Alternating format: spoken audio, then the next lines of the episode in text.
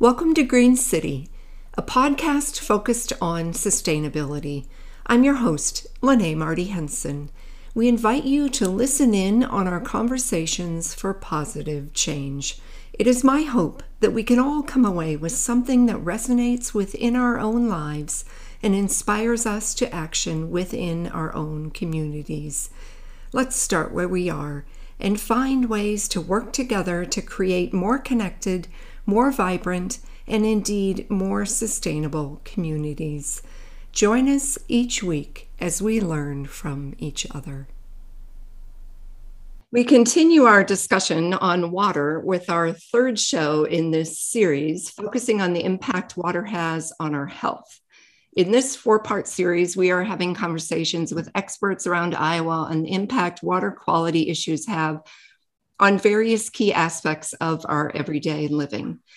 Joining us this morning are Alicia Vasto, the Water Program Associate Director for the Iowa Environmental Council, and my co host for this series. And with us this morning is Brian Hanft. Correct me. Did I say that right? You said that right. That's good. Okay. Okay um, director of the Department of Public Health for Cerro Gordo County, which is the Mason City area. And I thank you both for joining us this morning on this critical topic. You're welcome. So let's start things off with Brian, you telling us in your own words a little bit about your journey to this point and how you got into the realm of public health. Yeah, sure. Uh, so again, my name is Brian Hanft. Um, I've worked in public health for um, coming up on 28 years. Um, I'm, I'm, a I'm an Iowa guy. Um, grew up in the Waverly area. Um, attended the University of Northern Iowa and uh, needed to do an internship. Um, and as part of that, I did that with the local public health agency uh, actually doing water quality uh, testing, doing some water testing in both Black Hawk County and Bremer County. Um, and, you know, we would collect a couple thousand samples a year. And, uh, you know, the typical coliform bacteria nitrate testing. Um, always found that to be uh, very rewarding and very beneficial as I came up through my career. Um, so, you know, water quality from the get go was always very important to um, you know, just me getting involved in local public health. Uh, I transitioned to another job in Des Moines, working in environmental health uh, at for the Polk County Health Department. Attended um, Drake University for a master's degree in public administration, and uh, looked forward to getting into some management. So that placed me into the Mason City, Cerro Gordo County Department of Public Health. Um, I had known the the my predecessor, the uh, Ron Osterholm, hired me in 2002, and and I've been here ever since. Um, you know, during my tenure here, we've done some some pretty some pretty great work. Uh, and I say we, there's a whole host of people who've been involved in that. But you know, water quality has always been at the forefront of the work that we've been trying to do, and uh, have made some pretty significant strides in um, water programming that um, focus specifically on arsenic and groundwater uh, and, and, the source of that um, of that uh, supply of arsenic that we're finding throughout the state of Iowa. So we researched that uh, at length. But so yeah, I mean, water quality, groundwater, surface water, that sort of uh, topic in the environmental health world has always been at the forefront of what we do here. And and that I mean, I think many of us in Iowa know that the Clear Lake area has had some of the key challenges in that arena. So you guys certainly focus on that. But is that a focus of public health officials around the state as much or or more, more so in your area, do you think? So um, I think more so in this area. North Iowa, North Central Iowa, East Northeastern Iowa tend to not have as many public water supplies uh, that are available. So when I say that, we're talking about rural water supplies. So you know your typical acreage that's out in the country is not connected to a rural water supply, um, like you might find in some of the other parts throughout the state. And so when we're talking about residential water supplies, private water wells in this area, I think we pretty much we estimate there's well over 3,000 water wells in this county. Uh, many of those wells are significantly older than uh, 19, 1975 to 1980. Um, so the, the age of the wells here is certainly something that we want to keep an eye on and, and um, knowing that uh, you know we've we've got a we've got an important an important role for providing services to our rural constituents to make sure that the water that they are drinking is is safe um, and not just safe for nitrates and bacteria, but we also need to continue to monitor for other um, other potential contaminants that might be on the radar. And you know, arsenic in groundwater was one of those areas that we focused on in in the late 2000s, uh, and then 2010 to 2015, uh, we focused exclusively uh, on arsenic and what the source of that arsenic was. Uh, Cerro Gordo County's had the highest recorded arsenic concentration in a public water supply uh, any, than anywhere else in the state at 567 parts per billion. Um, you know, the EPA uh, maximum contaminant level, if I said that right, the MCL is, uh, is 10. Uh, and I believe in 2005, they dropped that from 50 parts per billion to 10, uh, which, I mean, it's even less uh, of an amount. Uh, for those who don't understand parts per billion, um, you know, 50 parts per billion is pretty high. 10 parts per billion is a, a, a, smaller amount. So it's even more constrictive.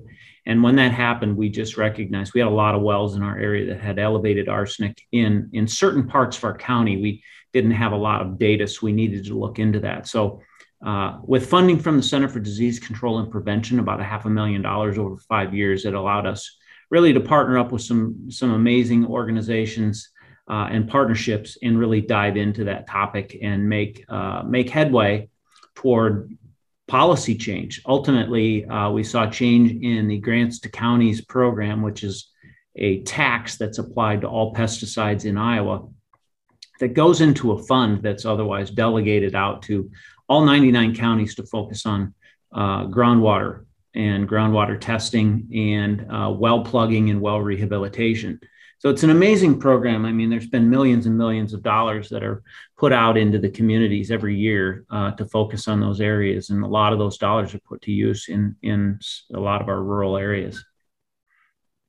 Very good. Yeah, and I, I think it's an important point um, for people that might not know that private wells are not regulated in the same way as public drinking water systems. So it's really incumbent on the private well owner to get that testing and, and do the treatment themselves. And um, if you're not aware of that or aware of the risks, um, then you might not be testing your well regularly. Um, so, you know, with that in mind, I guess I was kind of wondering um, what have you learned about communicating with the public about private wells and drinking water in particular when you're trying to go out and and get people to test their wells? So one of the things that i've learned a great deal even early on in my career doing water tests um, and i love doing that by the way is it's all about relationships. And and i firmly believe that local public health agencies are perfectly situated. Because we are local we do work with our constituents locally.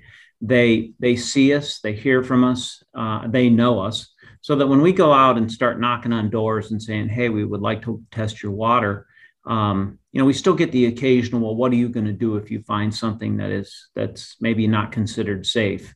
Maybe we find an elevated arsenic or maybe somebody has some nitrate problems and you know, when we can stress, we're really not we're not there to provide any enforcement. We're just trying to provide data and guidance as a public health uh, institution to help people, you know, have a, have access to a healthier water supply. And we definitely have instances, even on our website, where we've got members of our public who talk and tell their story about how elevated arsenic, for example, uh, has impacted them physically. I mean, they, we're talking about physical impacts because of long term exposure to an elevated arsenic.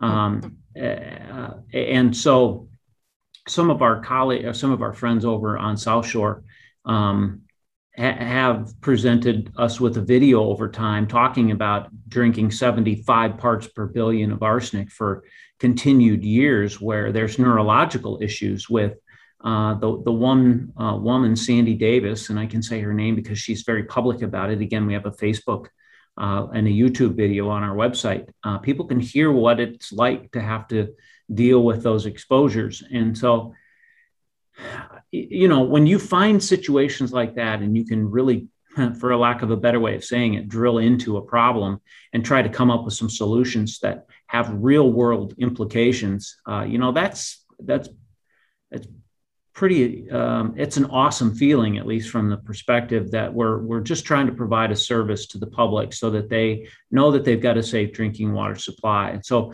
uh, back to the question that alicia asked is is you know we're at a very fortunate um, place at the local level to be able to create those relationships make ourselves known and um, I guess be able to sell important services like we do in um, in water quality. And so, um, you know, the same doesn't hold true for, let's just say there's a study that, that someone wants to do with the University of Iowa College of Public Health, you know, to, to, to have somebody show up from Iowa City or somebody show up with a DNR sticker on their door, it, it just, I think, has a different connotation uh, than, say, your local public health office. Uh, driving down a long driveway to somebody's rural farm home saying, Hey, do you mind if we take a water sample?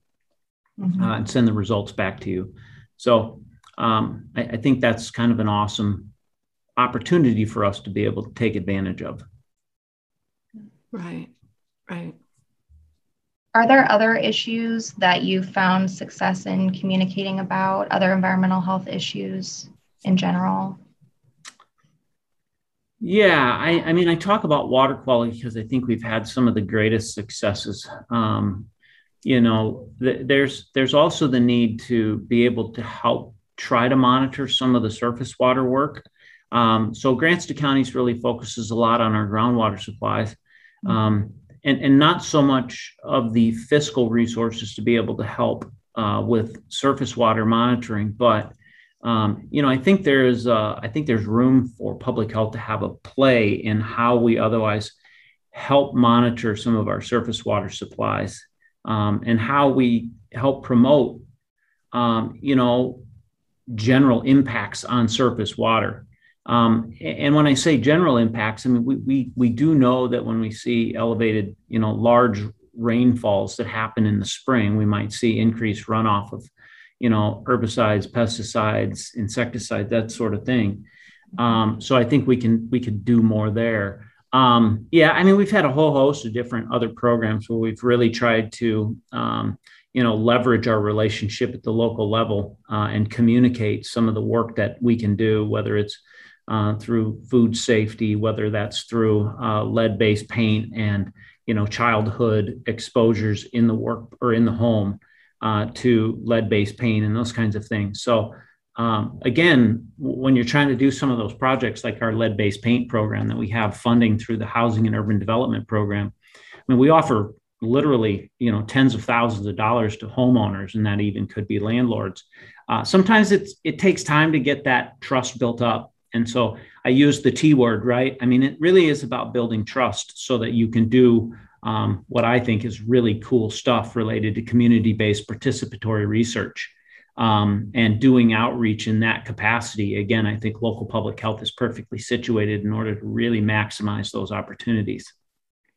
So that's a perfect segue into our next question, and that's about the Natural Resources and Outdoor Recreation Trust Fund.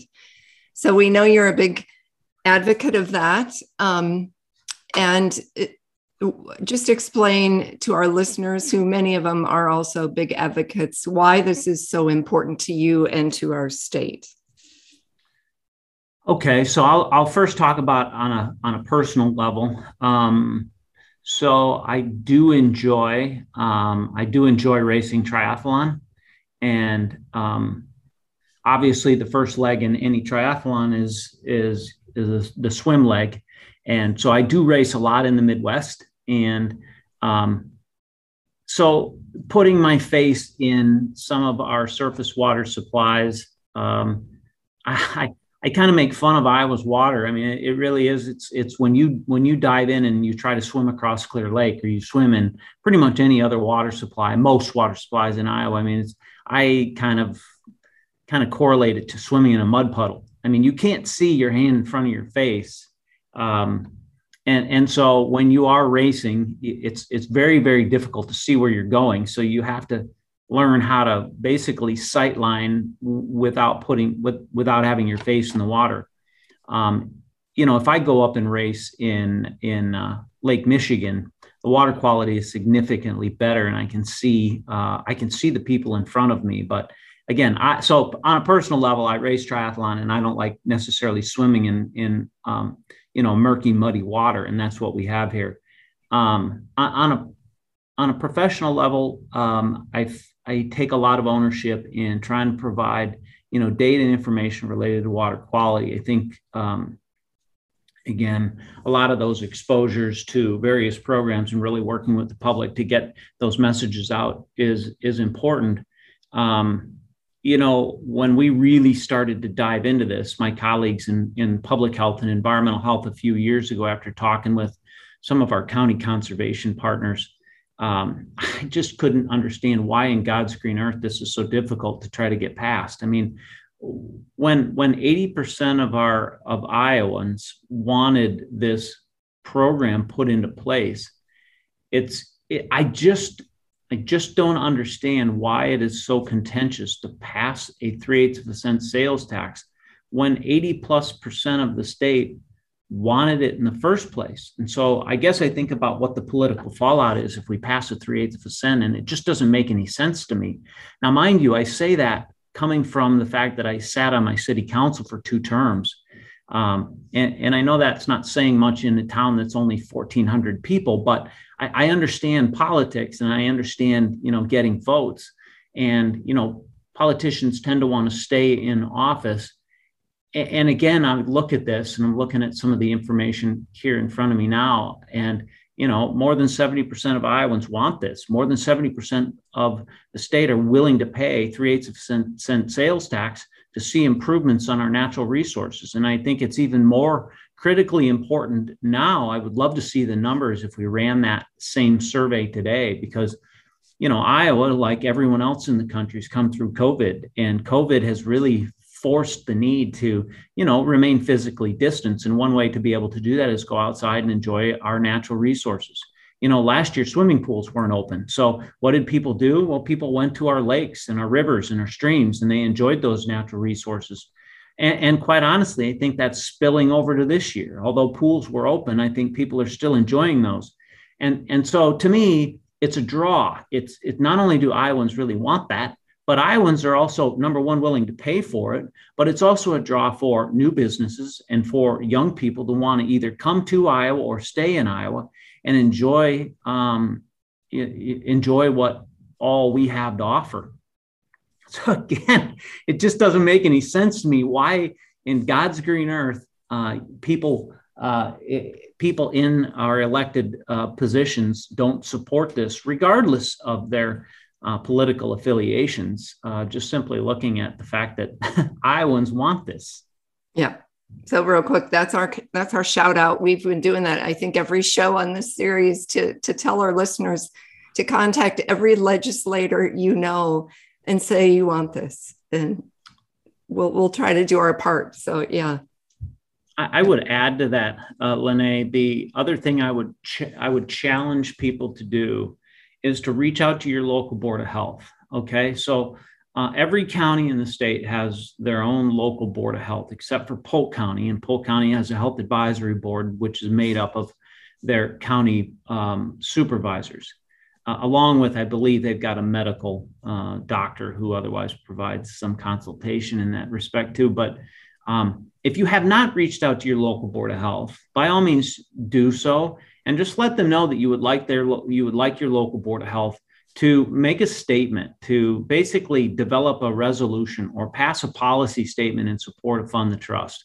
We know that we've got over 25% of local boards of health who've signed off on on a similar statement like that in the past. And so i would encourage people uh, to reach out to their local board of health chair and ask if they have passed a similar resolution or policy uh, that that can otherwise be shared with the governor's office. So local board of health chairs can send that down to the governor's office, letting them know um, that they support moving forward with, uh, you know, fund the trust and and why.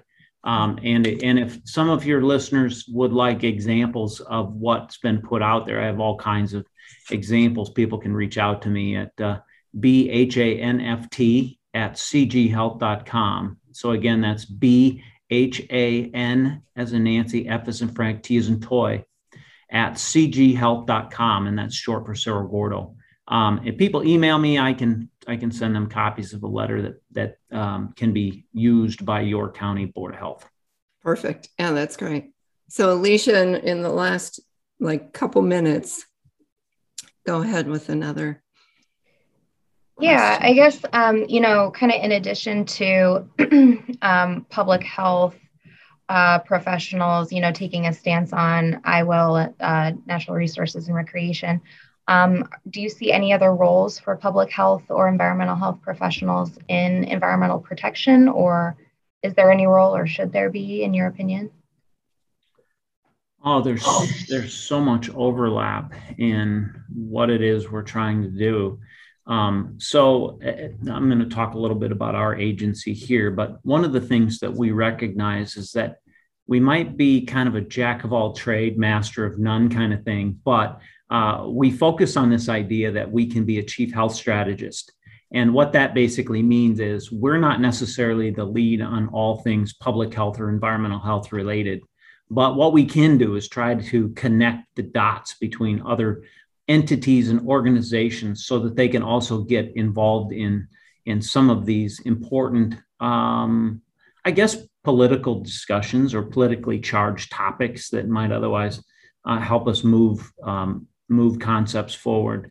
Um, I'm, you know, sticking with water supply and water quality and knowing that, you know, we've worked over over time, especially over the last two years during the pandemic with our uh, with our local businesses, our economic development um, commission. We've worked closely with our chambers of commerce in, in Clear Lake and Mason City.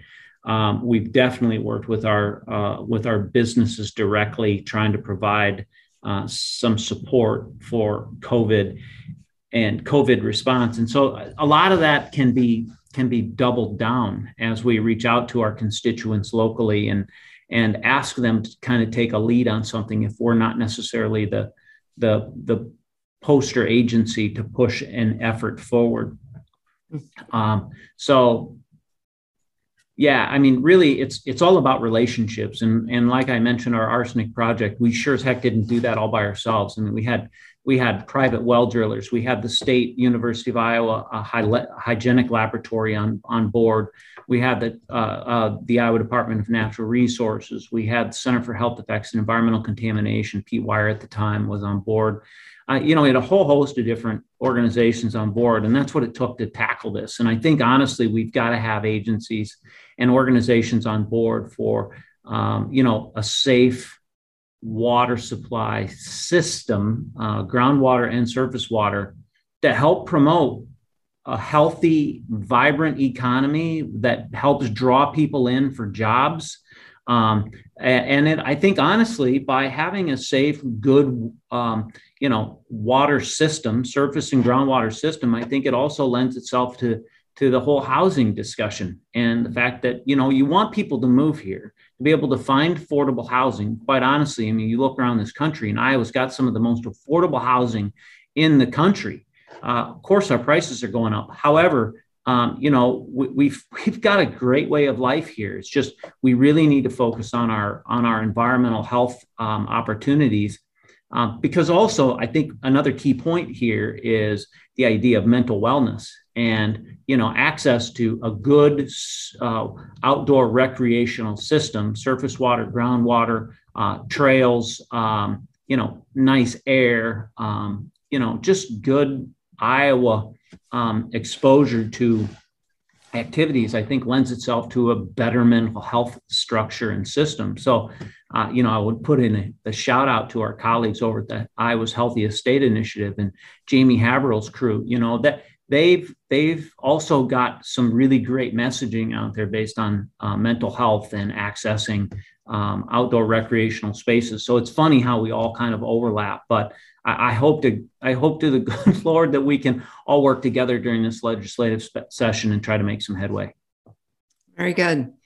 Well, we are out of time, but I'm going to take your your last final word of wisdom and and narrow it down to it's all about relationships. I think that kind of sums it all up and what you've been saying throughout this. So, thank you so much, um, Brian, for joining Alicia and I today. Um, you, are doing great things up there, and we're deeply grateful for all the efforts that you've been championing.